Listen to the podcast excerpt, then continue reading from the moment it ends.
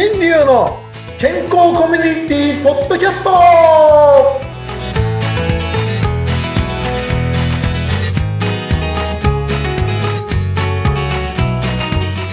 アロハ。あ違った。アロハじゃないや。間違えたよ。ドブロウートロ。あれドブロウートの前言ったような気がしますけど先生あれそうかな？というわけでじゃあすマケドニアを負けてスロスロベニアからドブロユートローということで、えー、デンタルカウンセラーの橋信でございます。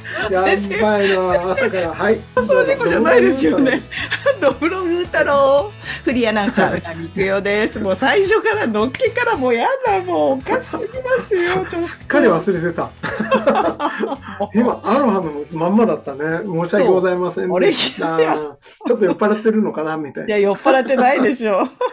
ええっと、前回、前回クロアチアでドブロユトロで、今回マケドニアで本当はドブロウトロだったと思うんですよね。そうなんですね。うん、はい。まあ、まあ、ここら辺みんな同じで、スロベニアでドブロユートロになりましたんで、まあ、ここら辺から行きたいと思います。はい。皆さん、お聞きいただいてありがとうございます。はいということで、え今回はですね、今回の話、あの前回宇宙人の話とかって言ってよくわからんという話もあったんで、あの、あのね、脳みそで何個かに分かれてるなんて話ありましたけど、いや、あれすっごすっごく考えてみると、いろんな方々が、あの、そのレベルで話してるんだなっていうのは、よく見えますよ。うん、皆さんもぜひね、そこら辺確認してみてください。えっと、簡単に分けると、昆虫の。昆虫の。昆虫の脳みそ。うん。昆虫と魚類ってなんか似てるような感じなんですけど、まあ昆虫脳としておきましょう。で、次が爬虫類脳。あ、爬虫類ね。はい。あ、次？爬虫類？うん、爬虫類脳。はい。ね、トカゲとかの脳みそです。その次が哺乳類の、哺乳類の脳なんですけど、はい。幼弱化してるっていうね、あの、すごい子供の時の脳みそと大人の脳みその違いみたいな。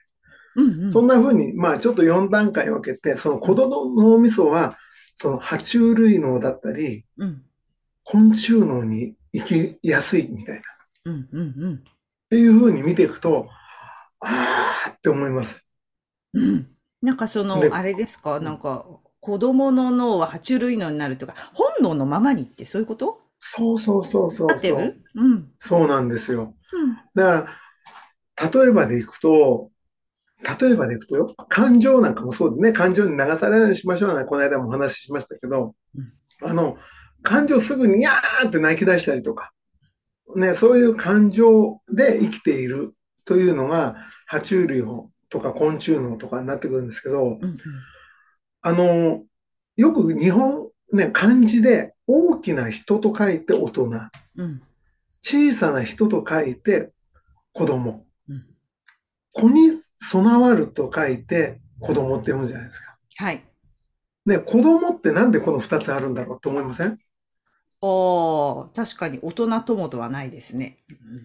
ね、これね、最近ちょっといろんな子供たち見ててふと思ったことがあるんですけど、はい、やっぱり日本の教育ってすごかったんですね、昔ね。うん、3歳までは昆虫脳でいいんですよ。昆虫脳。ほんで、その次の爬虫類脳で6歳まで。うん、で、それ以降は精進、小さな人として育てていかなきゃいけない。うん、で、子供に備える死、死というね、その死に灯す、伴う、備えられる子供っていう感じ、うん、精進ではない子供の方。あの死っていうのは、誰の子のことを言ってるのか。えっと、これが、やっぱり、ご先祖様とか、うんうん、そうやって神様の子みたいな、いうふうに考えてくると、はい、その神様とかに備えられるような神様の子供に備わって生きていく状態を死の子供という備えられるっていうふうに考えると、3歳までは何もできないので、そこで教えてあげたり、自分の大人のそばにいて教育を受けていくという考え方。で、そこから6歳までは、そのだんだん自分の家庭というものを考えなさいよ。6歳以上は精進として、小さな人として、もっと、もう少し大きく見ていって、地域を見るようにしなさい。うん。ほんで、12歳になったら、世の中を見て行動に移せよというのが、江戸時代の育て方だったらしいんですよ。へえ、すごい。すごい先生、すごい物知り。うん、でも、なんかそういううん。はいはいはい。昆虫脳と爬虫類脳の違いがよくわかんないんだけど、どう違うんですか？うん。これがね、うんうんなんかこう、昆虫、爬虫類っていうのはまた子供を守ったり、まあ昆虫も同じなんですけど、ちょっと曖昧になってくるんで、うん。ああ、あの、よく映画とかであるじゃないですかうん。あの、少し、少しだけ頭がいいのが爬虫類だと思った方がいいです。ああ、そうなんだ。もっと本能で言ってるのが昆虫なんですね。例えば昆虫脳っていうのはもう滅亡させるまで敵を襲うんですよ。はあ。食うか食われるかみたいな。そう。うんうん昆虫は少し、あ昆虫っていうか、爬虫類はうんうん。食べたいものだけ食べるみたいうんうんうんうんうんうん。な。で、残して、全部滅亡させないっていうう、んうんうん。そういう差はあるんだけど、今度はもっと周りのためにとか、思いやりとか、そういったことを考えるのが大人の脳みそ哺乳類の中で、うん親子の愛とか、はいはいはい。愛情というものが出てくるのは多分そこだと思うんですよね。うんうんうんだから昆虫の中である、あるのかもしれないけど、昆虫とかは哺乳、爬虫類でも。でもなんとなくイメージは、えー虫はもう滅亡するぐらいガーッと敵のことを襲ったりするうん。っっていう判断の仕方。もう感情がないみたいうんうんうんな。感情がないというか本能のまま。あ、でも感情はないって聞いたことがある。人間しかないって聞いたことがある。感情って。ああうん。これ、人間しかないってかって言うじゃないですか。うん。ないけどね。最近、最近面白いのが、あの動物で子供を救うために鹿がうん人間に助けを求めたり、象が、象の親が子供が井戸の中に入っちゃっている子供を助けてくれって、人間にひざまずいてお願いするシーンが動画で撮られたりとか。本当ですか？すごいですね、それ。あるんじゃない？うんそしたらって。うんうん。ね、哺乳類っていうのはやっぱりそういう愛みたいなものがやっぱりあるんでしょうね。はい。まあそんな話があるんですが、ここでちょっと都市伝説的な話をちょっとしますね。最近ね、分かったことがあって。こんなにね、いい話してるの何言うんだお前突然って思うかもしれないけど、皆さん本当に気をつけてほしいことが分かったんですよ。なんでしょう？それ何かというと、今、発がん物質を空から撒いているっていう話知ってます？知らないです。これにね、気づいちゃったんです。ですから、あの、皆さんね、やっぱりこう、一生懸命人間として、あの、ね、愛情を持って子供たちを育てたりとか、一生懸命知識を使ってですね、子供のためにとかってやって、その、育ててはいるんだけれども、お金を持っている人たちとか、うん。上層部の人たちが、その昆虫脳だったり、爬虫類脳の中で判断している可能性が非常に高いんですよね。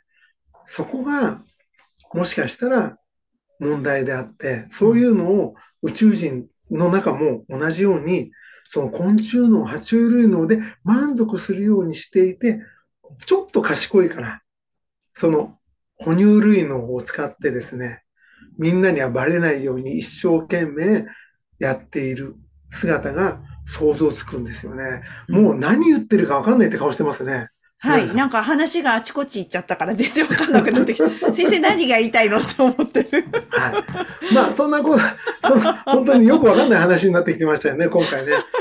もう最初の出だしがアロハだったからおかしくなっちゃってるっていうのもありますけど、あの、次回その発がん物質を流してるって話をちょっとさせてもらいますうん。いが、や、本当って思っちゃったっけ、今の。まあいいや、いやじゃあ来、ね来週？うん。いろいろね、繋がってきたんですよ。これはぜひね、次回お伝えします。ほんで、あと、今回、人類でも同じ人でも、やっぱりその、その人の育ち方やら、環境、あと、その、せ栄養とかで、昆虫脳までしか教わっていなくて、昆虫脳しか育ってない人もいるっていう。ええそうなんだ、大人になっても。大人になっても。本当ですか？恐ろしいですね。そういう人に合わせちゃうとやっぱりねっていう。